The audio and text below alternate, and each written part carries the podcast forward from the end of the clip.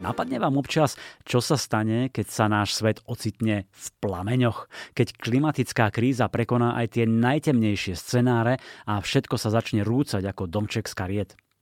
O tom je švédsky, nazvime to klimatický thriller, aj keď sa všetko skončí, od Jensa Liliestranda.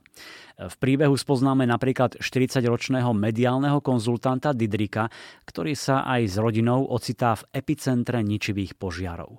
Hoci to nemá v povahe, stáva sa hrdinom, aby všetkých zachránil.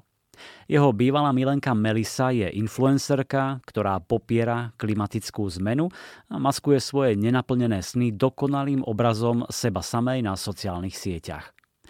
Tretia postava to je 19-ročný André, ktorý využije chaotickú násilnú atmosféru okolo seba, aby sa pomstil svojmu otcovi Didrikovi. No a napokon jeho 14-ročná dcéra Willia zistuje, akí sú niektorí dospelí neschopní a ona sama dokáže viac, ako si vôbec myslela. Aj keď sa všetko skončí, je politický, klimatický thriller, dráma, ktorá nás vezme priamo do centra diania. Je to príbeh o prežívaní krízy, ktorá naruší naše pohodlie, pocit bezpečia a normálnosti. A to celé vo výbornom preklade Jozefa Zelizňáka, dvorného prekladateľa Jonesba či Stiga Larsona.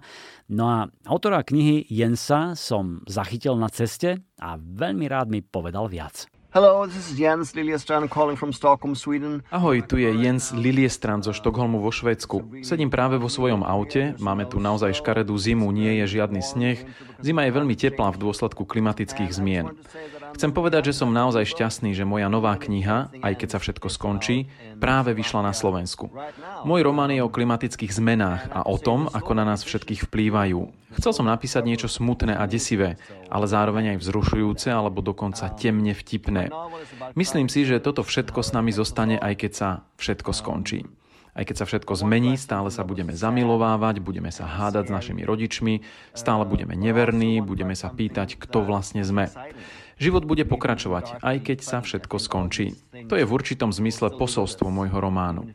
Ešte raz, dúfam, že sa vám bude páčiť, že sa aspoň pozriete na krásnu obálku. A odkaz všetkým čitateľom, všetkým, ktorí navštevujú knižnice, tie sú veľmi dôležité, nezabúdajte na ne. Dúfam, že si moju knihu prečítate, že ju objavíte a že sa o nej budete rozprávať. Ešte raz, ďakujem za veľkú poctu, že moja kniha vyšla na Slovensku. Dovidenia, majte sa.